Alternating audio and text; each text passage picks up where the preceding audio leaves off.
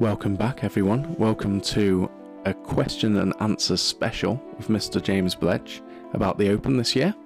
Welcome, Bledge. How are you feeling? Good morning, everyone, or good afternoon. Feeling good. Been in the garden all morning this morning. It's Sunday morning. Wife and kids are in watching the England-Spain Women's World Cup finals, and me and you are in the office, aka the sweatbox. Yeah, trying to get some questions through. We've had so many. Yeah, they've been great. We've been really appreciative of everyone that kind of took the time to ask questions on Instagram, Facebook and Twitter, which is really cool. It shows there's a lot of people that are still engaged with it, which is what we're always after. And we're very grateful for it. Well, Bledge, before we start asking these questions, what have you been up to over the past few weeks now the Open has ended? Well, certainly the kind of long hours have subsided. We've been... my mother broke her leg the week after the Open, so I've been up and down to Scotland and back up next week for a holiday. Did she get a new puppy? Yeah, she got a new puppy, yep. And then broke her leg. What's he called? Oh, God. I've forgotten what he's called. That's terrible. He's Ginger. It'll come to me. It'll come to me. Anyway, so it's been a bit of a disaster there. Poor mum. And next week heading up to meet one of the apprentices that was working at the Open, Maxie from Prestwick. Brilliant. And playing with Nelly from Southern Ness, and Kiernsey from the Galloway. Meeting Richard Windows as well from Troon, so that'll be next weekend, which is really great. And starting to get my life back quite a bit now and spending some more time with the kids at night. You know, I've been doing my garden, as you seen earlier, when I was hoisting a telehandler load of bark over the top of the hedge. I arrived to the bungalow and there was a ton of bark hanging over the fence, wasn't there? Yeah, the great thing about having the Open here is we have loads of brilliant machinery that I can steal every now and then, so... if I speak nicely to the contractor, so that kind of saved me a few hours and a load of wheelbarrowing. But yeah, yeah, that's been great. But the course looks different now, doesn't it? Oh yeah, unbelievable. So give us an update on the infrastructure because it's almost all gone. Some of the big structures. I would say it's 80% down now. Yeah, it is, and underneath is left a lot of dead grass, but it's actually. Totally feel all right about it. We have got a rake, a mechanical rake that we've been busting up all the dead ground with and picking up all the dead grass and letting the air get into it, and then we'll seed the bits where there's no grass at all, and the rest of it will come back. The seed bed's been there for hundreds of years, so feel completely okay about it. We've got a wee magnet that we buzz about in. Sandy Reed brought down from St Andrews for us during the Open, which has been amazing. Like, literally brought down one of the mornings in the back of his car. It goes in the back of your buggy and you just drive it about and you bing, bing, bing. You know, it picks up things. Loads of washers and R-clips and all sorts. And I think one of the questions is one of the weirdest or best things that's been left behind. And sadly, there's been nothing at all. I was hoping Johnny would go out there and pick up a Rolex or something, but I'm afraid we have literally got 3 or 4 buckets worth of screws and nails, you know, so... Not quite as exciting. Yeah, but I mean, we have the shop still standing, isn't it, and the 18th grandstand's half down. But also those things, the 3-storey Origins building, the hospitality thing, the amount of stuff that was inside those structures. Yeah. So, like, just to get it to the point where you can start taking down the structure is a massive amount of work. It's really difficult to get your head around the Open infrastructure, actually. And for me, and everyone says, all this for 4 days, you know, or 8 days, really, I guess. But it's true, though, isn't it? What a hell of a work. What a hell of a work from the end of March. I mean, at one point, I think there was 1,000 people on site or something like that. Working. Really? Mm. It's off the scale. I mean, when I say that, that's all chefs and waiters and volunteers and stuff. But I mean, it's absolutely crazy. And yeah, there's a bit of light at the end of the tunnel. And do you know, it's going to shout out to Steve Harrier and Kenny and Grant that do all the infrastructure work and they're in charge of all that because these boys graft hard and all the teams that do that. I know they'll never listen to this podcast, but from my side, I appreciate all the work they do. It's pretty amazing. Well, an enormous undertaking to build a city. Too busy to listen to podcasts, Sam. Well, quite, yeah. Unlike us. But, I mean, they built a town, didn't they? They built a town. And I always think this is amazing. So in Hoylake, just for context, I think there are about 5,500 people. That's like the population of Hoylake. And it was over, well, it was 10 times that. Yes, each championship 75,000 a day. 75? Yeah, I think so. Right? Yeah, on some of the busier days, it was 75, yeah, on the main championship days. I mean, okay, well, there you go. Unbelievable. Yeah. Well, apart from trying to get your life back and sort out your garden, we had our knockout, which was unsuccessful. Yeah, we were coasting as well. We weren't coasting. We went to the 18th, but we were confident. You know, we were playing good golf and... We hardly played for a month, though, with the course being close and everything. I think these boys were playing were just practice badgers. They were practising. Different level. Cutting his lawn and practising. So well done, Jason and Andy. Deserved victors, and the dream dies for another year, Bledge. And we know that Andy will probably be cutting his lawn listening to this. So. It probably will, yeah. So hope you got your straight lines, Andy. And talk about cutting lawns. What else have we done, Bledge, in Southport? Oh yes, we visited the British Lawnmower Museum. That was our Badgers Day out, wasn't it? So. And we went with a couple of major trustees at the club, a couple of big boys, a couple of the old boys. Yeah, who got suited and booted for the Joe event, Pino, actually. Two people who have both written books on Hoylake, actually, Anthony and Joe. Yeah, two of my favourite members. Belter. Anthony wrote The Evolution of Hoylake, if anyone's out there has read that book. It's a great series. Richard Latham of Woodhall Spa. He did Royal County Down, Muirfield, Hoylake and Woodhall Spa as well, I guess. The Lytham series, I think, and Anthony helped put that book together for Hoylake. Mm-hmm. And it's the best book on the evolution of the golf course at Hoylake. It's fantastic. And then Joe Pino, often seen in his bow tie. People, I'm sure, will have seen him on social media somewhere. Joe's also a club historian and wrote The Mighty Santa Wins. Santa Claus at Christmas. Santa Claus at Christmas. Spoiler alert. You've ruined my... He's Santa. Yeah. Yeah. Sorry, Santa. That's sad. No, he's a great Santa. Mighty Wins, Mighty Champions, Joe wrote. So those guys, we've been talking about going to the British Lawnmower Museum for a while, and you happened to be up there anyway. So yeah, I was up at Birkdale, but the interesting thing about that is Anthony actually has a mower that was in the museum. I can't remember what it was, but it's like a 67, wasn't it? Something old. But I actually found that really interesting. I know it sounds probably quite sad for most people. What was your highlight about it? I thought it was interesting how little the main bits of the mower have changed since 1830. Mm-hmm. Like, okay, they've got better.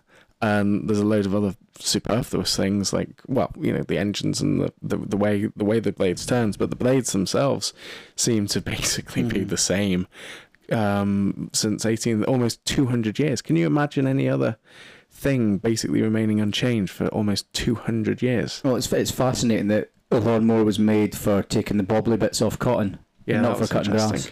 And it was just a bonus. Yeah, but you know, without that, you wouldn't have cricket, you wouldn't have golf, you wouldn't have probably football, you wouldn't have all these things that have shortish grass, or particularly short grass in some cases. No, the funny thing for me was the reason why I was at Birkdale. I was looking at a new mower that has just come to market. We're not allowed to talk about. Top secret. So to see that in the morning and then see the lawnmower museum in the afternoon was unreal. And we've seen Lily Savage's leopard print pink lawnmower, fluffy lawnmower. Brian May's got one in there. Brian May. Yeah, and the guy who showed us round, unbelievable! Was brilliant. He was a lawnmower badger, wasn't he? We should get him on this. Yeah, but he was like whatever you don't know about lawnmowers, not worth knowing. Brian Radam. He was great. I don't know how you pronounce your surname, Brian. I do apologise, but anyone in Northwest who's got a slight interest in cutting grass, as I have a feeling some of you might out there, you really should. Andy Farrell, you need to get yourself there. Yeah, Andy Farrell, get over there. Get a 1930s Ransom's Ajax. Okay, well, before we lose all of our listeners, shall we start asking some of these questions? So this is an open special. This is an open special. Mm. So some of you have kindly sent in questions that are not related to the open, but are interesting questions. Which we'll keep in our... Which we'll put in the file. For the next Q&A in a couple of months' time. Or yeah, month's time. And we'll get them out for the next one. So apologies for not answering those questions. But fortunately, we have a few pages of questions relating to the open, Bledge. It's also worth noting that there's no beer at this on this episode. We've got loads, but... You declined the offer of a beer, didn't I? So yeah. You've beer guilted me, beer shamed me. So I've had a coffee. Are we going to lose our sponsorship from BrewDog? I have an Aqua Trolls mug here actually. So there we go. Other wetting agents are available. Right, let's start with Josh. Josh from North Berwick. Josh wants to talk about before the Open, and specifically we had one of the driest April, May, going into June periods. It was hot. All of the courses were absolutely burnt to a crisp. And then it basically pissed it down for 2 months. So what was that like, the difference between a dry May and June and then a really, really wet June and July in sort of preparing the golf course? I think if you had to give me the absolute ideal, then I would be looking for a warm, wet spring and then a dry... a kind of wettish, warm lead up, and then a dry and hot from, I don't know, a couple of weeks out, and then we could have burnt it out. But instead, we got it the other way about. We were sitting pretty for quite a while in the spring because we had a nice, wet, warm early spring, and everything was ticking along nicely. You know, we were getting some great grass coverage, and then it just fell off a cliff. It did not rain. The whole of back end of May and no rain in June. So as much water, we were putting on 500 cube a night, trying to keep everything as green as possible. But the sprinkler system is old, you know. It's come up to 17, 18 years old. A lot of the heads just don't work exactly the way we want them to work. And there was a lot of the fairways were donutted, you know, like donuts going all up them with the uneven coverage. So it wasn't looking the way I wanted to. It was actually, if it had been then, I would have been very disappointed. A lot of the aerial footage wasn't and you how I would imagine. Water, yeah, to hand water, yeah. Well. But I mean, there's only so much you can do. You know, we were hand watering all the kind of crucial areas, but when you're talking about having 9 hectares of fairways, where some of the coverage just isn't brilliant with these old heads, it just wasn't feasible to be able to do that. And we were clinging on for dear life. You know, I mean, we're putting out our maximum allowance every single night, you know, 480 cube or something, like 500 cube. And at one point, actually, I was making worst case scenario spreadsheets on how long our water was going to last, and if it was going to keep going the way it was, we would have run out during the Open, and I would have had no water left to restitute, which was petrifying. So we've talked about this before, I think, because it's something that you and I are both quite passionate about, but we have a borehole here at Hoylake, yes, is that right? Yes, and 29,000 cubes? Yes. And that wouldn't have been enough if those conditions had continued. Exactly. But we wouldn't have done that in a normal year. You know, in a normal year, you would just let it brown out. But we needed to keep it healthy for the Open and then brown it out. The issue would have been if we'd kept it like we did in a normal year, we'd browned it out, and then just say it did rain, it would have came back uneven, it would have looked hellish. So we did the right thing. I'm really, really pleased about how we managed it with the water. I worked hard with Ali Beggs. Making this plan, and I feel we smashed it, to be honest, and the proof of the pudding was in the eating when it came to the Open and the place was presented the way it was. Well, it was actually amazingly even, wasn't it? Yeah, definitely. Mother Nature always bites you back, that's the thing. We should take it with one hand. Yeah. But it always gives back, you know, and it'll probably come out average because, I mean, it ain't stopped raining since, has it? Well, no, and I think we've got plenty of positives to talk about, but... Would you say that was the negative, really, the weather that we had on that final day? Yes. There was a question that would kind of... Yeah, Will Kelly. I'm pretty sure. Will Kelly wanted to know, well, if you were happy with the... Oh, no, sorry, it wasn't Will. Let's come on to him. It was half par. It was Peter. Oh. Peter Hancock wanted to know your worst moment. I kind of feel bad saying this, but, you know, you always have... in your mind, I mean, people asked in the run up to the Open, standing in the 18th green must be like the absolute pinnacle of your career, and you think, yeah, it definitely would be. And that for me, you always have it in your dreams of what it would be like. And because the weather was so bad, I mean, it was beyond bad. I kept on getting hit in the face with Rob McBurney's umbrella, and I mean, looking at my team were absolutely soaked because we were given umbrellas and they were standing just at the back, and they were absolutely soaked. I mean, there's a great picture of us all where like. Our ears are all slick blue, like coming out of the shower, and I just had this vision of us all having a drink out in the outside the bars outside, and but the reality was there was mud everywhere at the end of Sunday night, and people were leaving in their droves because the weather was so bad, and there was not as many folk in the stand. Harris and I were sat in the grandstand when Matthew finished. We went and found a place in the grandstand and hid under an umbrella. But but it was, yeah, it was, everyone was just wanting to get back. It was, yeah, so, I remember people were getting annoyed with each other because they were putting umbrellas up in the grandstand, and people were just like, well, I'm doing it, and then the folk behind you can't see. My dad took unwell, which really worried me, because basically at the end, leaning over the kind of the grandstand, Jenny was shouting, we need to get Peter out of here, you know. And Gav Speedy, yeah, legend, stole a Sky Sports buggy. And I'm not sure if you know this, and we had to kind of rip the fencing apart just to get him across the third fairway and get Dad out of there, because he was he was insistent that he's seen everything, you know. Yeah. He's 84-year-old, diabetic, he's got a hernia just now, and amazing that he managed to do that. But he was absolutely insistent. I hadn't seen him all afternoon, otherwise I would have said, you know, sit and watch it in the house.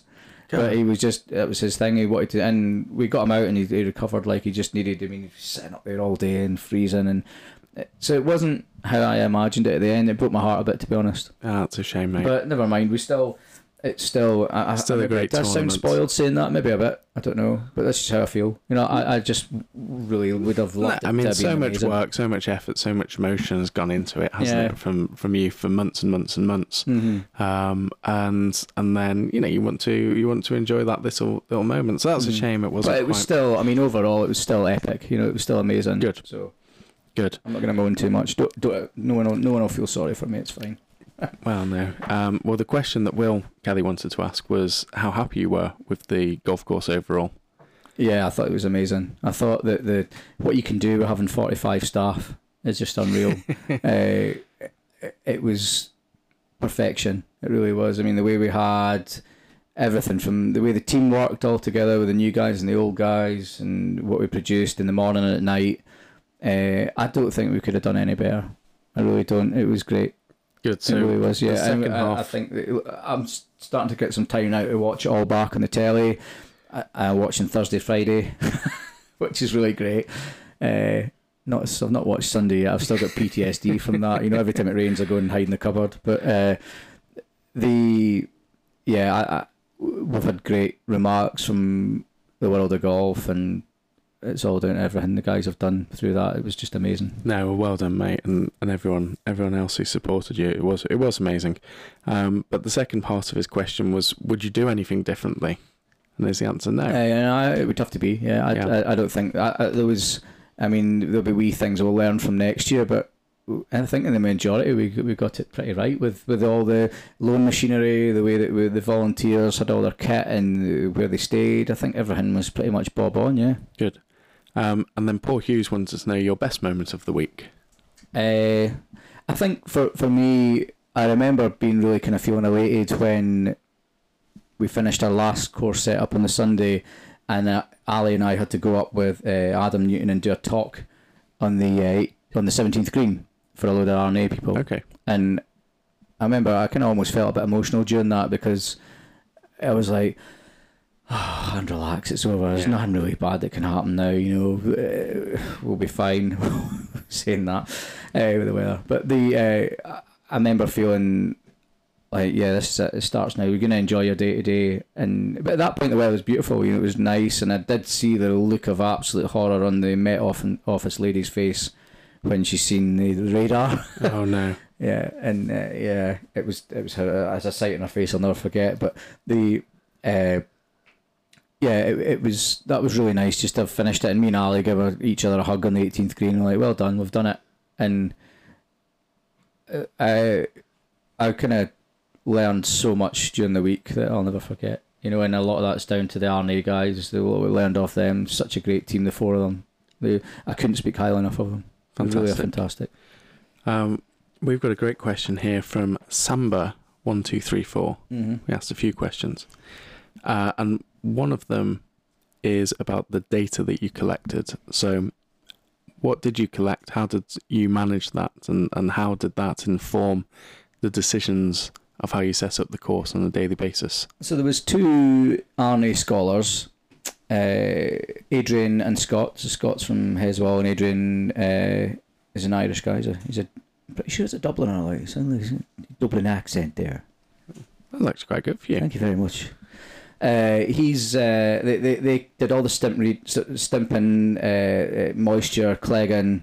So the Arnie did the stimping. Sorry, apologies. The moisture and clegging was done by these guys, and moisture was the same all the time. It was always 100%. Oh, well, you know, it was like we got them down to late teens at one point, but at one point it kind of just felt absolutely pointless. But you need to keep taking the moisture. You know, it was up about 30. But the great thing was we were 30% moisture, and they were still clegging 115, which is probably as good as we would ever achieve for that, you know, 120 with all that rain. But the reason we had that was just that constant hand cutting. You know, we were using these Toro electric hand mowers. Brilliant, brilliant hand mowers. I mean, they are amazing. And the 15 PSI, a proper roll off them, you know, 3 times heavier than a roller. Wow. And, yeah, I mean, a lot of the... So the data that was collected, we would process that and make up our mind of what we were doing the next day. And does that lead on to the next question? Did he ask? Well, yeah, it was, did the readings show any trends? Yeah, well, they definitely did. Definitely. Well, we always knew there's 3 sets of greens here at Hoylake. So we have the new greens, yeah, which are open 2, 7, 17, chipping green. Open 1 as well. That's the new greens. So if we say new, that was so they were done last time, and then the open 1 and 2. Well, they were only done in like 2012. But they were done before these last lot, so they perform a little bit differently. So the new ones, the ones that were just done recently, they need a lot more nutrition. They're off the bat, they're faster straight away. I mean, and then you have like the 17th, obviously, which is perched up, so. That was one to watch, you know. We really had to watch that didn't get too fast. I mean, so much so that these bunch of greens that I've just talked about there, I chucked a load of fertiliser on them the other day because they are generally faster than the rest, and we need them to grow more. So we need them actually to slow down a little bit to bring them in line with the rest of the greens. But the other greens in the course are being constructed. We've talked about this before with dew ponds. So they were taking triple cuts, you know, 3 cuts in the morning. For those who don't know, who haven't listened to the previous episode when we talked about dew ponds, what's that, Bledge? How is that? So I think construction back in the Colt days, when there was no such a thing as irrigation around the greens, they would put like a layer of clay underneath to hold onto moisture. And now that's the opposite thing to what we do, because we control moisture through irrigation, and then we'll have sand-based greens. So it's completely one end of the bat to the other. So these greens are the first to get disease. They hold more dew as well, you know, and hence the reason why the disease spreads faster. They are more productive, so they grow faster, a bit softer. So everything you wouldn't want in a green. We got them all to the exact same parameters. But do you require a lot of different... more work, micromanaging, exactly that. Yeah, so I mean, the dream would be just to come and single cut everything, which we could have done if they were all the sand construction the same as 1, 2, 4, blah blah blah, 7, yeah, 5, 7, yeah, and then so you got a stretch of greens from 8, 9, 10, 11. 11 for some reason is not as bad. 12, 13, 14, they're all slower, you know. 15 slower. 16 slow, 17, 18 was really slow, you know, because of the grandstand round it. That was 4 cuts one morning.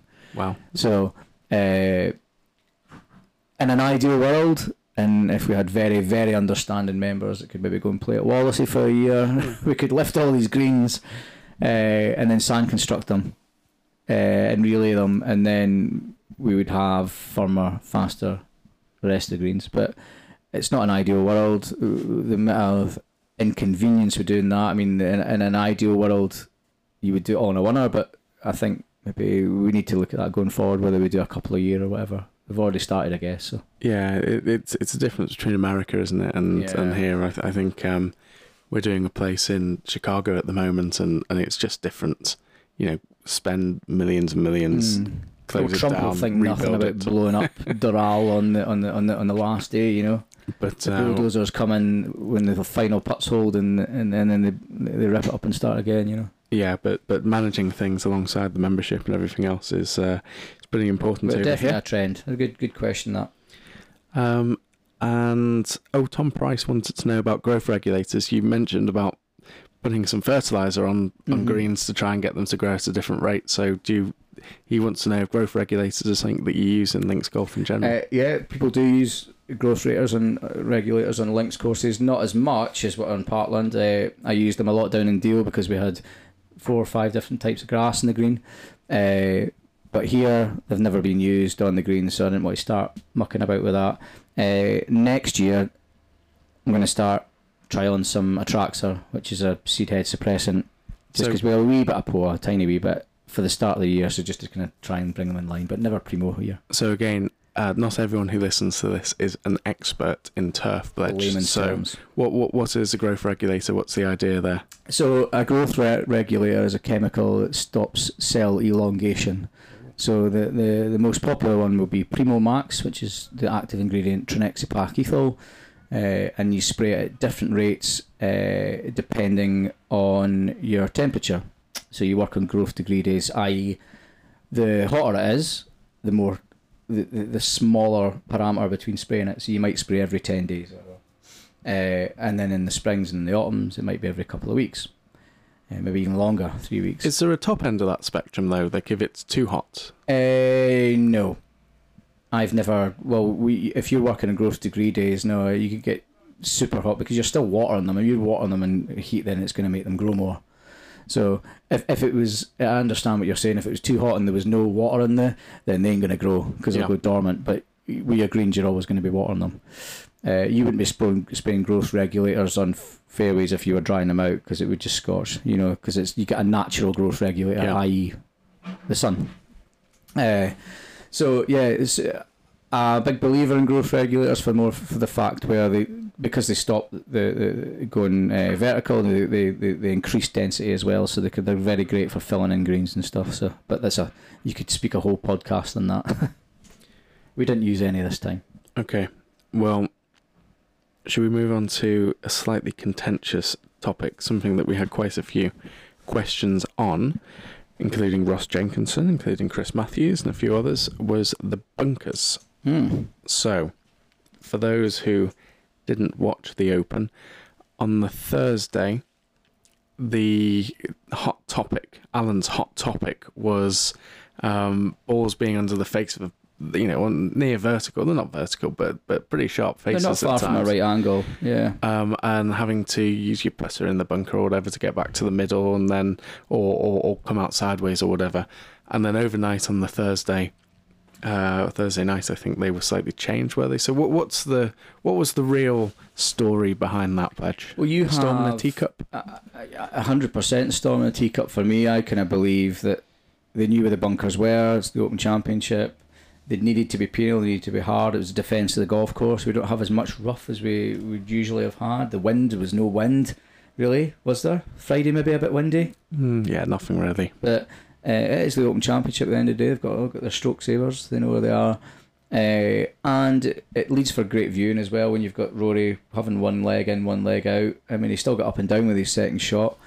I spoke to Brian Harmon about the bunkers on the last day, and because he still went for the green in three with that big lead and hit it in a bunker. And I'd asked him at the champagne reception if he knew what it was or he was worried about it. And he didn't seem to be bothered too much about it at all. So I think you get the question being, does it? How do you feel about it then? Because I just kind of think that if we had bowled them all like we bowl them for the members just now, you're going to get people just Big John Ram with his levers can just stand up and smash anything in the middle of the middle of the green. Yeah, I'm slightly conflicted. I think fairway bunkers as opposed to the greenside bunkers. You know, if you're the fairway bunker, I really like it when people try and take on shots that are exciting to watch and also get tempted into playing shots that they probably shouldn't and almost immediately regret playing. I think that when bunkers are very small and deep and penal, there's only one way of extricating yourself from the bunker, and that reduces the ability of a really good player to show why they're a really good player.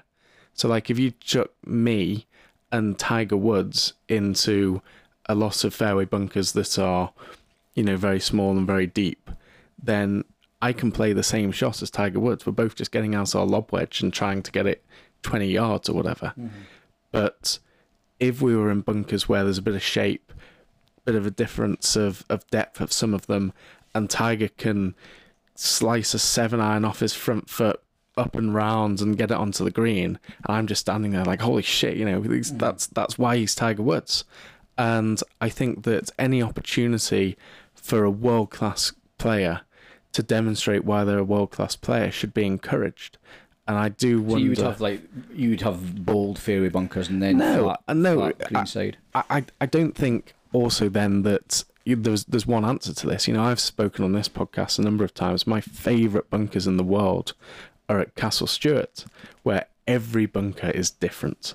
There are times when you can perhaps go for things and hit certain shots, but there are times you should never want to be in a bunker.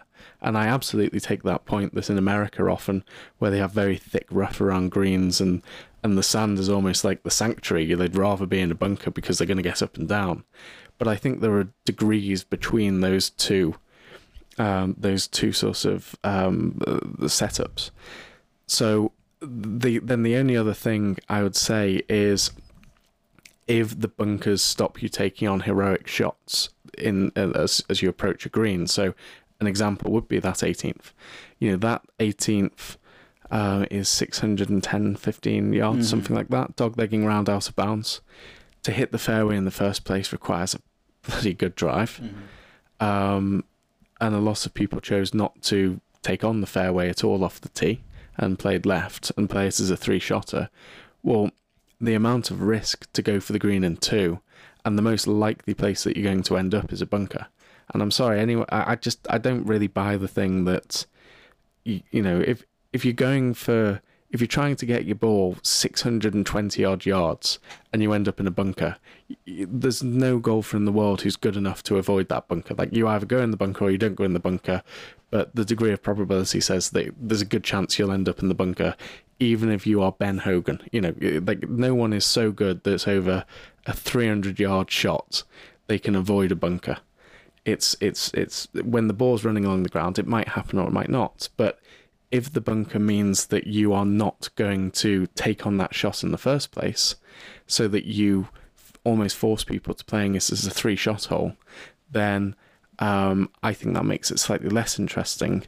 So I think it was a great decision, personally, to make them slightly more playable on the Friday and onwards, because if it had just carried on with Rory and Rahman, whoever it was, who was just hacking out sideways of the bunkers on 18, then no one would have gone for that green in two. They only would have played this as a three-shot hole, in my opinion. And what made that hole interesting on balance was the fact that some people chose to play it as a three-shot hole and some people tried to play it as a two-shot hole.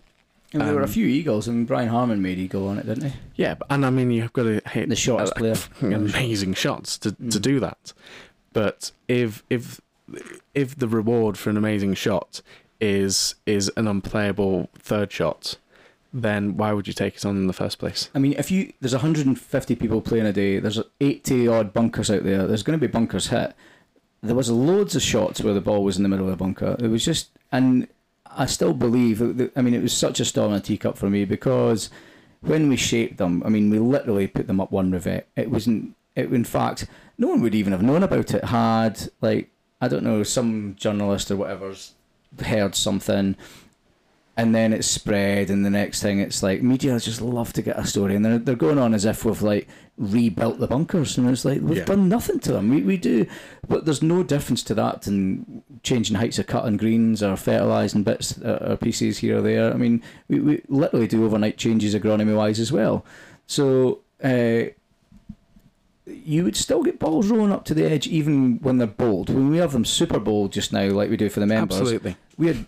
You, the other night in our foursomes match, I had a beautiful drive up the first ever one. I mean, this thing, considering it was a beautiful draw. It must have been 280, I think. I left you 80 yards, 84 yards. It was your normal 220, definitely. It was. I left you 84 yards and you put me in the bunker. But the bunkers are beautifully bold just now. It was right up against the face.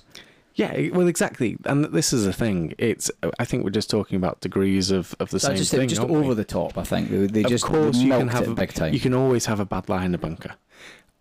So the way they played for the following days, I thought that was perfect. But that's what I'm saying. There was still boys getting up against the face like they would when they were bold. But with us, with the members, we make them super bold and we make them slick, whereas we were tooth raking them with little plastic members. I mean, a lot of people don't know this, but we rake the bunkers with the same rakes as the members use, the wee plastic ones. Yeah, they did the best job, but the bunkers were meticulous. I mean, Jesus, they spent more time doing these 80 bunkers with 6 people to get them perfect than anything, and the boys did an amazing job. No, well, fantastic. It'd be interesting future opens to see. I mean, bunkers, Christ almighty, it's a hazard. You shouldn't be in them anyway, so if you're in them, then stuff it. I don't care. I just think a lot of them are pampered when it comes to stuff like that. They know where they are. It's a hazard. Of course. You couldn't even rake them back in the day, you know what I mean? You would be just full of footprints and all sorts of stuff. And should we move on to an even more contentious? Well, from one form of sand to another. I'm almost scared asking this. There's been a bit of press, shall we say, Bledge, on social media and other podcast outlets on sand scrapes. Mm. I know you're a keen advocate of sand scrapes.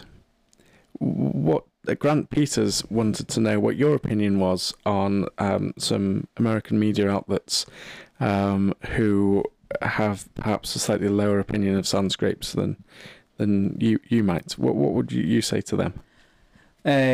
I know the exact one you're talking about because I was asked to go and talk on their podcast, and I've declined for just now. I feel that people need to understand the facts, get the facts right. B, I mean, these guys haven't even visited this place, as far as I know. Would I be right in saying that? I wouldn't know exactly, but I don't think they were here to see them. And also, I mean, Martin Ebert didn't do these sand scrapes. He only did the ones, he designed the ones in 17, but we've got sand scrapes right the way along the coast that look beautiful.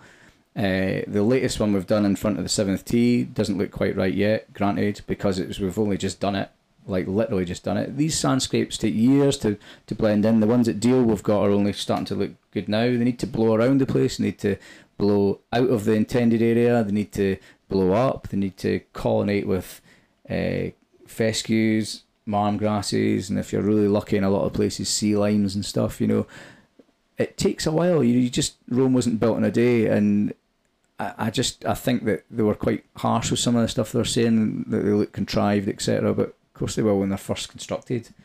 You know, it takes time, and I can see that the ones on the left hand side of Open 12 and 13 look awesome now, and they're the oldest ones. Yeah. I would agree with that, actually. The ones to the left of in Open 12, that one looks particularly good, and that used to be a gorse bush, and it used to be, when the gorse bush was removed, because this was before you joined, when the gorse bush was removed, you'd stand on that green, and I think that hole is called D, mm-hmm. and you couldn't see the D estuary at all, but now you can, because it's come down a bit, and it looks great because it's natural. It was one of our old greenkeepers, Chris Moores, that did that. Very handy in a digger and a tilt-rotate. That's not Martin Ebert design. Rob Griffiths, our farming contractor, done the ones along by the 14th. I mean, he's coming back next year. We're ripping more gorse out of there because the gorse is overtaking the dunes. We don't want that. And yes, well, I've sent Rob loads of pictures and we'll work together to try and make them more Rosapenna or Sand Hills. Yeah, Sandy Hills is... But I think the interesting thing there is... I might be completely wrong here, but I remember talking to Clyde, I think, about it, and there's loads of open sand that they sort of rooted the holes around. So it's probably been like that forever. Yeah. So the sand scrapes in a lot of cases, some of them were, but not all of the sand scrapes were created to be the hazards on the holes after the holes were laid out. It was quite the reverse. The holes were built around the sand scrapes, just as the golf courses would have been 150 years ago. Yeah, I mean, this place would have looked like this a couple of hundred years ago, you know, there'd be open sand everywhere. But the other thing is the biggest bits of open sand to the left of 14, we used them for mining sand. We needed to get thousands of tons worth of sand to use for top dressing, so that's why they're as open as that. But looking from the clubhouse, they look magnificent, you know. I've talked about Skibo as well, like you know, I'm perhaps not the world's biggest advocate for sand scrapes from a design point of view, but I think when they are incorporated, like, you know, like Sandy Hills is a good example there. Sorry, not Sandy Hills, St Patrick's at Rosapenna, but also somewhere like Skibo Castle. You know, Skibo Castle, the reason why I talk about there is I think that's one of the best examples of sort of rough. And, you know, there'll be loads of people who say you manage the playing surfaces and if you're in the rough, that's your fault. And again, I really don't like that argument personally, because I think that, you know, no player in the world hits at 100% of fairways, especially when it's windy and especially if they're reasonably narrow. So, you know, the fact is golfers are going to go in the rough. And one of the things they do so well at Skibo is the whole landscape, the whole estate, from the lichen fields that they have. You know, it used to be covered in gorse and now there's hardly any gorse there. You can't play golf out of a gorse bush. There's hardly any gorse. There's heather. The rough, you can, it's so long it comes up to your knee, but you can see a ball from 20 yards away. You don't lose it. You might get a flyer out of it. It might wrap around the shaft of your club and embarrass you with the shot that you fail to hit, but you always find your golf ball.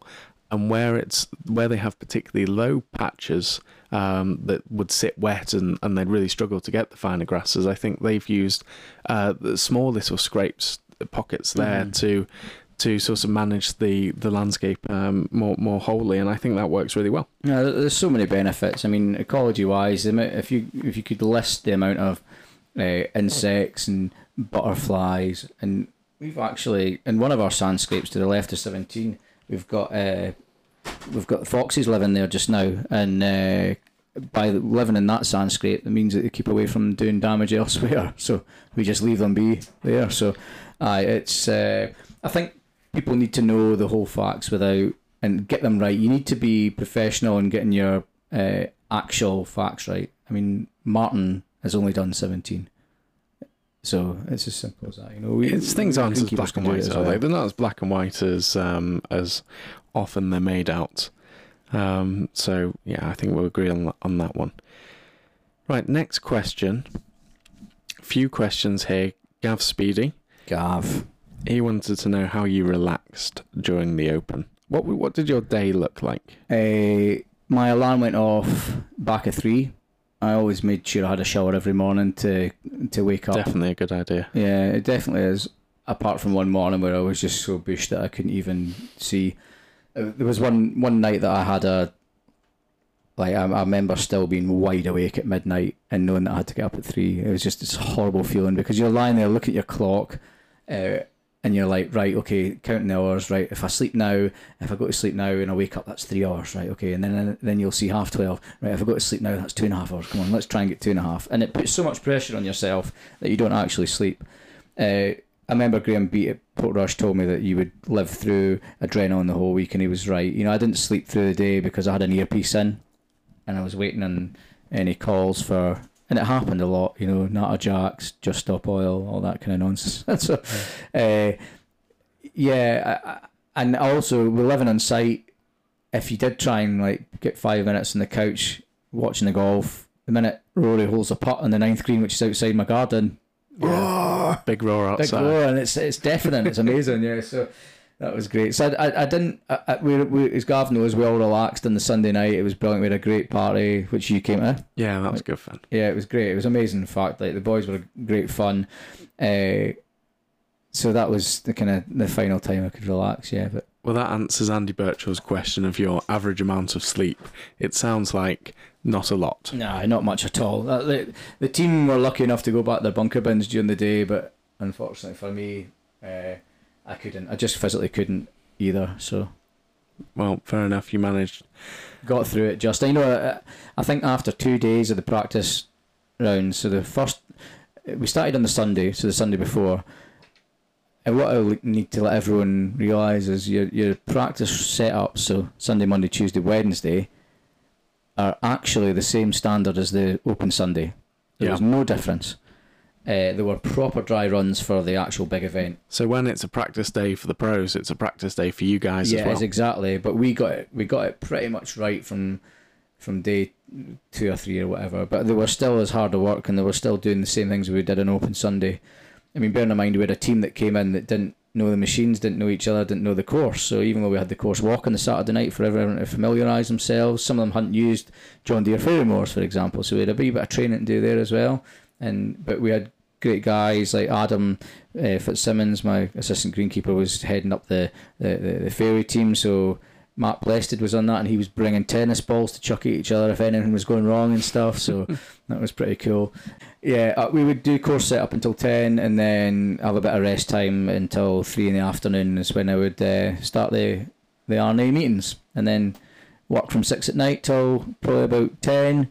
And then, but as I say, there was one night when I was out, what was I doing? We were going to water one of the greens at night. We were going to water the 17th green during the night because it was too fast in the morning. And we wanted to still give it a cut. You know, we didn't ever want to get to the position where we weren't cutting a green because it was too fast. So how do we cut it yet still keep the maintain, not get too fast? We chuck some water on it. So the water was going to go on at night, but then I was about to get down to bed and I was like, damn it, we've got these AstroTurf covers on the heads. And I'm so glad I remembered, because they might have just popped up and fine because they were light enough, but what I had in the fear and the reason why I wouldn't be able to sleep was because what happens if it didn't have enough pressure to pop up and pop the AstroTurf mat up with the wood on it, and it flooded the green. Do you know? It got jammed, or it just. So I was like, damn it! So I went up in the truck and moved all them. Me and Gav went up actually. Okay. I'm pretty sure Gav Fraser Peacock came up with me. Got to take your plumber with you first. Well, that's like why that. I took the plumber up just to, and we jumped out and moved then. But then when I came back, I was so wired that I couldn't sleep. Nightmare. Well, it didn't flood. In fact, none of the greens flooded. No. I know we've moved on from that question about 30 mil of rain in the last day and 2 puddles in the course. One behind the second surround and on the surround, which the boys squeegeed off, and one in the ninth path. That was it. Did you have to have the lads with a squeegee ready to... We did, but I knew that they wouldn't flood. They wasn't necessary. Even the ones with the dew ponds? Yep, they were fine. Brilliant. Not a single spot. 200 feet of sand, I'm told, by you. Is that right? Did you tell me that? I just plucked a number from... Did you? I've been telling everyone that. Okay. Don't listen to me, Christ. But yes, there is plenty of sand underneath Hoylake. I don't think we need to worry about 200 feet, Sam. There you go. So Stuart Hope asked a great question, which isn't strictly related to the Open, but I definitely think we should ask it. He wants to know what golfers can do to make greenkeepers' jobs easier. Great question. Everyone knows what the answer is going to be, isn't it? Pitch marks. I mean, like, no one repairs a pitch marks. Oh, I do mine and I do 10. Oh, no, you don't. Because if you did, then I wouldn't have to do 30 every morning. Yeah. What about tees? So if you... Picking up tee pegs. Yeah. Don't use plastic tees. Don't use pink chapel plastic tees. What about when you break a tee in the ground? Like, do any of those things cause problems? I think... Pick up the bit you stick it in with and chuck it away, whatever. It'll degrade, it's wooden, and put the broken bit in your tee in your pocket for to use in the next par 3. But It's plastic teas that are more of a worry, to be honest with you. They ain't degrading like ever, and they're just a pest. They really are. Unsightly as well. I remember seeing a photo. Which marks are worry me more though. Teas. I remember seeing a photo on Twitter or something, and it was they turf cut the a tea and stripped it off, and there's just nothing but tea pegs and half tea pegs underneath the ground. Yeah, all the ones that are pushed straight in. Yeah, that just staying forever. Yeah, are amazing. That is. I mean, divots as well, divots and pitch marks. What about replacing divots? Because at some places, I think Portmarnock, Darragarahi might get the Rifle Club involved here by a false accusation, but I think they don't repair divots. They send everyone out with a little bag of seed and sand. Do you think? What do you think? If you're taking a badger divot, I mean, we get you on Trackman. You're -7 or something like that, aren't you? Yeah, I just chopped the ball. But that's good. It's good for me because you put down a thick divot, it's going to grow. But for little squeefs off the top, then. That's the technical term. Me and Tom Watson now, you look up in the dictionary. It's you pretty much just leave it, I would have thought, little kind of things. But if there's anything that's worthwhile and growing back, it looks untidy if it's out. And we have an artisan section that are great divoters, and they flick out all the old divots and replace them with divot mix, so yeah. Okay, well that's a great question from Stuart. But please repair your pitch marks, everyone. But let's get back to the 20 others. 20 others. So Colin McGlue, this is. I thought this question was great. So he was saying, he works at Lytham. I presume, I don't know Colin, but in 2018, when it was that really really dry summer, yes. Carnoustie had the Open that year. It was baked out, if you remember. But they had the Women's Open at Lytham, and he said that it was so dry and so burnt out that it was really hard to put the course back together again afterwards. What do you think, because it was so wet here, did that cause more problems, or does that make it slightly easier? On the Sunday night, it looked like Glastonbury, but since it's looked really good. And I'm actually surprised at how easy this is going to be, and hopefully, and the fact that it's still going to be wet from now on, probably the rest of the year. Yeah, I just have a feeling. I can't see it changing any heat wave now. There's a good chance that we're going to be able to grow everything back really well. I mean, literally, a lot of these ruts, we can go over with a Sampro and smooth them out, and then we'll take our uni rake across the heavy roughs and break them up and stuff. And then the Vrido actually does a really good job. The overseeder does a really great job in leveling out as well. So I think we're primed up really for a top recovery, and I would hope that when everyone's off site at the start of September, we should have it hopefully recovered by the end of the autumn. So is that when they reckon everyone's going to be finished, all of the infrastructure? Start of September, yes. I'm heading up to Scotland next week. Yep. By the time we come back, we should almost all be done. Wow. That phenomenal is quick, isn't it? Never seen anyone work as hard as these guys. Okay. Good question. Well, that was the other part of it, really. Simon Smith was talking about the mud, because it's very rare that you see mud at Hoylake, but then it's very rare that you see over 50,000 people walking around in torrential rain for 12 hours. And buggies and buggies and all the infrastructure, telehandlers and tractors moving trailers around and stuff. We have got a lot of overseeding to do on haul routes, which is the areas where we use ourselves. I mean, all the areas up to Edgell, all the ferries all need overseeded, where the grandstands were. Some bits need overseeded. What are you going to seed with? Seed or something. Fescue? Or fescue on all the native areas, and on the haul routes we put ryegrass in. Fescue just wouldn't last a second. Yeah. Oh, because we get a lot of traffic here, don't we? It's literally two passes, up and back. Yeah. Not wide. Yeah. Enough to get a ferry more up. Okay. Excellent. Well, Matt Plested, already mentioned.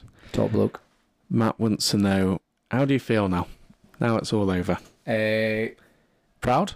Yes, I definitely. I mean, everyone told me you'd have a massive downer after the Open. I've not really had that, to be honest. I'm glad we've done it, and glad we've done it successfully. My butterflies have subsided. I was actually more nervous, and this is God's honest truth. I was more nervous about Jenny's 40th birthday party last week than I was about the Open. That is God's honest truth. And it didn't rain because I was in my lovely assistants, Louisa, Gillian, there's no point naming them, they don't listen to this, helped me with Jen's 40th, which could have been a disaster when you're organising a surprise party, as you well know. But with the Open, I had 45 guys that were helping me constantly, which was amazing. So we took a 45th share of the management each. You know, I didn't do it all my own, and it's really important to know that. Yeah.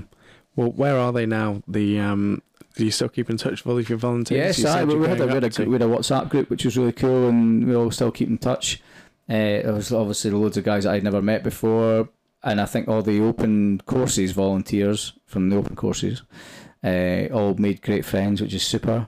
And I think the nicest story that's come out of it, and we have to kind of wish them congratulations.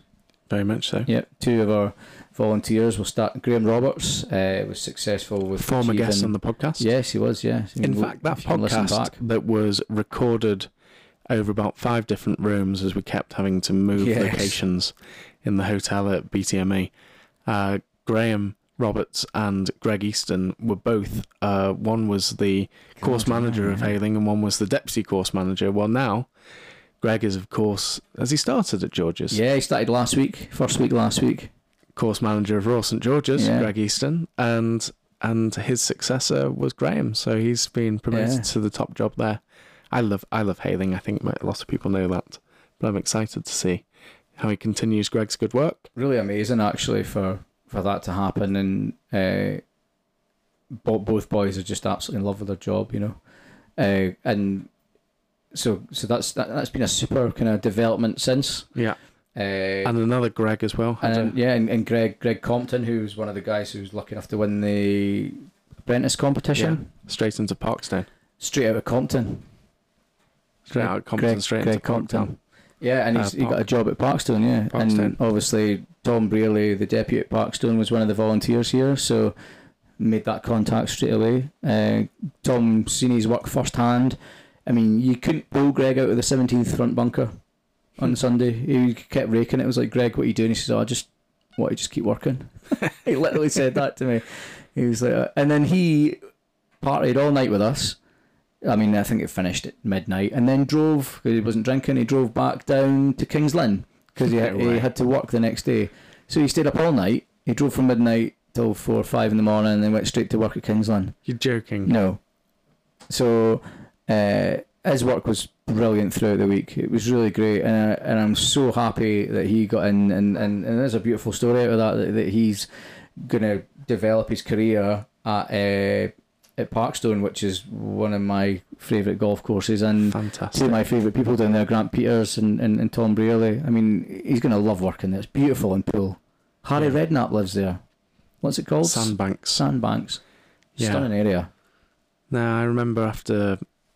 So I was down there, this is a complete digression, after the Open at Royal St George's. And do you remember that week was so hot? Yes, that was the hottest week of the year. Yeah. And Harris had come back home, and I was just pootling along by myself and going along that south coast.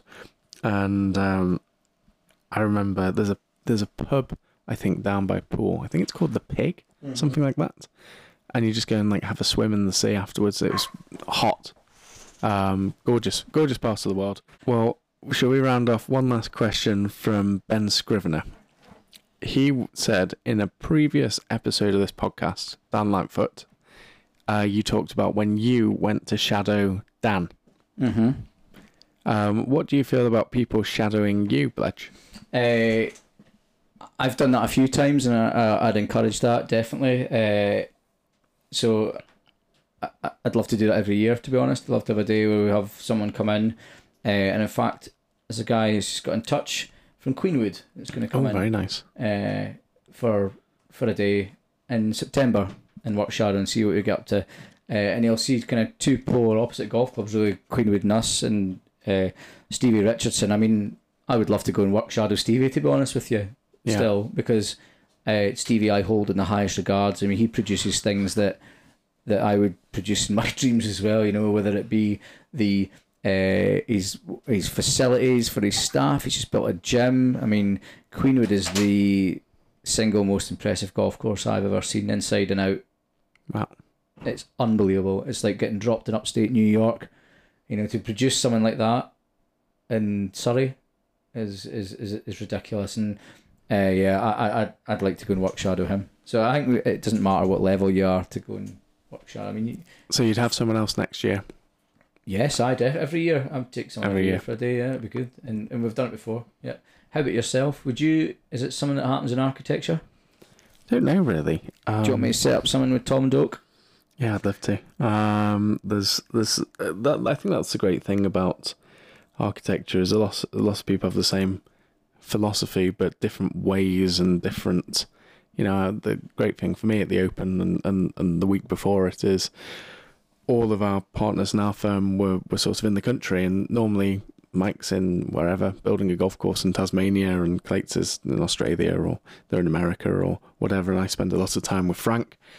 And whilst everyone has a shared philosophy, different look at the same problem from different angles often end up at the same result, the same solution, but solving that same problem in different ways.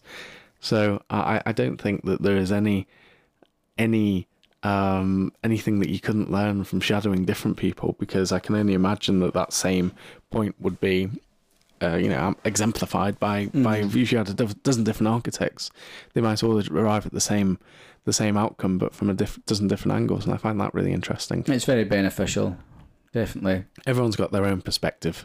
It's great, and you can come away from a work shadowing with a whole load of pictures on your phone of ideas that you can implement at your own work, whether you're an assistant, a deputy, or a course manager. I've got one last question here. I'd like to input. Cookie jar golf, and he obviously knows the answer to this, but it's good to tee it up. Will there be any films about the Open from a greenkeeper standpoint? Well, funnily, you should ask that. Tom Mills, a good friend of ours from Cookie Jar Golf, filmed an incredible piece during the Open, of which is literally days from being released. Brilliant. And by the time this podcast is released, it could already be, so we could join it onto it. But it's basically showing the life from my point of view, from the setup, and then it goes into showing what life's like from my point of view and from the greenkeepers and the volunteers during the Open. There's a cameo from Fletcher in it, which is nice. And it's beautifully made. Tom's one of the best cinematographers I've met.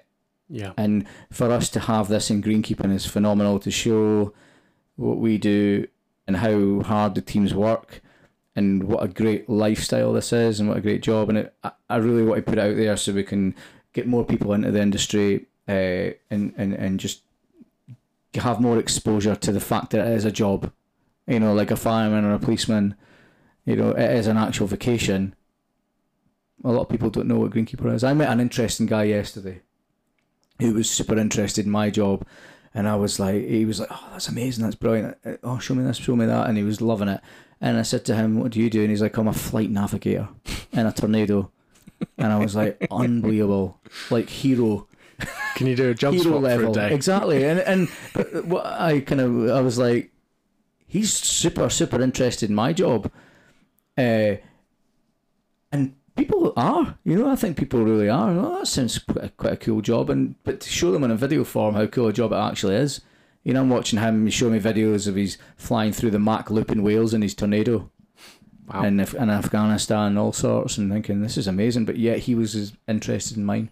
No, I think we all love golf, don't we? And you know, to have an appreciation of the courses we play on, so much work goes into them, so that would be great to I think to see it. It shows it really well, and I can't thank Tom enough, and for the other guys that were willing to be in the video and stuff as well. You know, it's brilliant, and I hope that we can share it and get it out there and get it the recognition it deserves. Great. Okay, well, shall we leave it there, Bledge? Because, you know, you've got your life back now, you may as well go and enjoy us on a Sunday. I'm going to be spreading bark in the back garden. You know that. You're going to help me, actually. Living it up. Right. Well, thank you, everyone, for listening. Thank you for all your questions. We're going to keep these podcasts coming now, which we say every time. guests now for a bit. Yeah, and I think we do maybe a Q&A every 1 in 4 or 1 in 6 or something. Yeah, well, I think you seem to like them. If you do, let us know. If you don't, then you can feel free to keep that opinion to yourself. Or even any ideas, any guests you'd want to hear. Yeah, absolutely. We always like the feedback, so please do let us know. And Bledge, thanks very much. Well done, mate. You did it. You survived the Open. Yeah. And it was a great success. Thank you very much.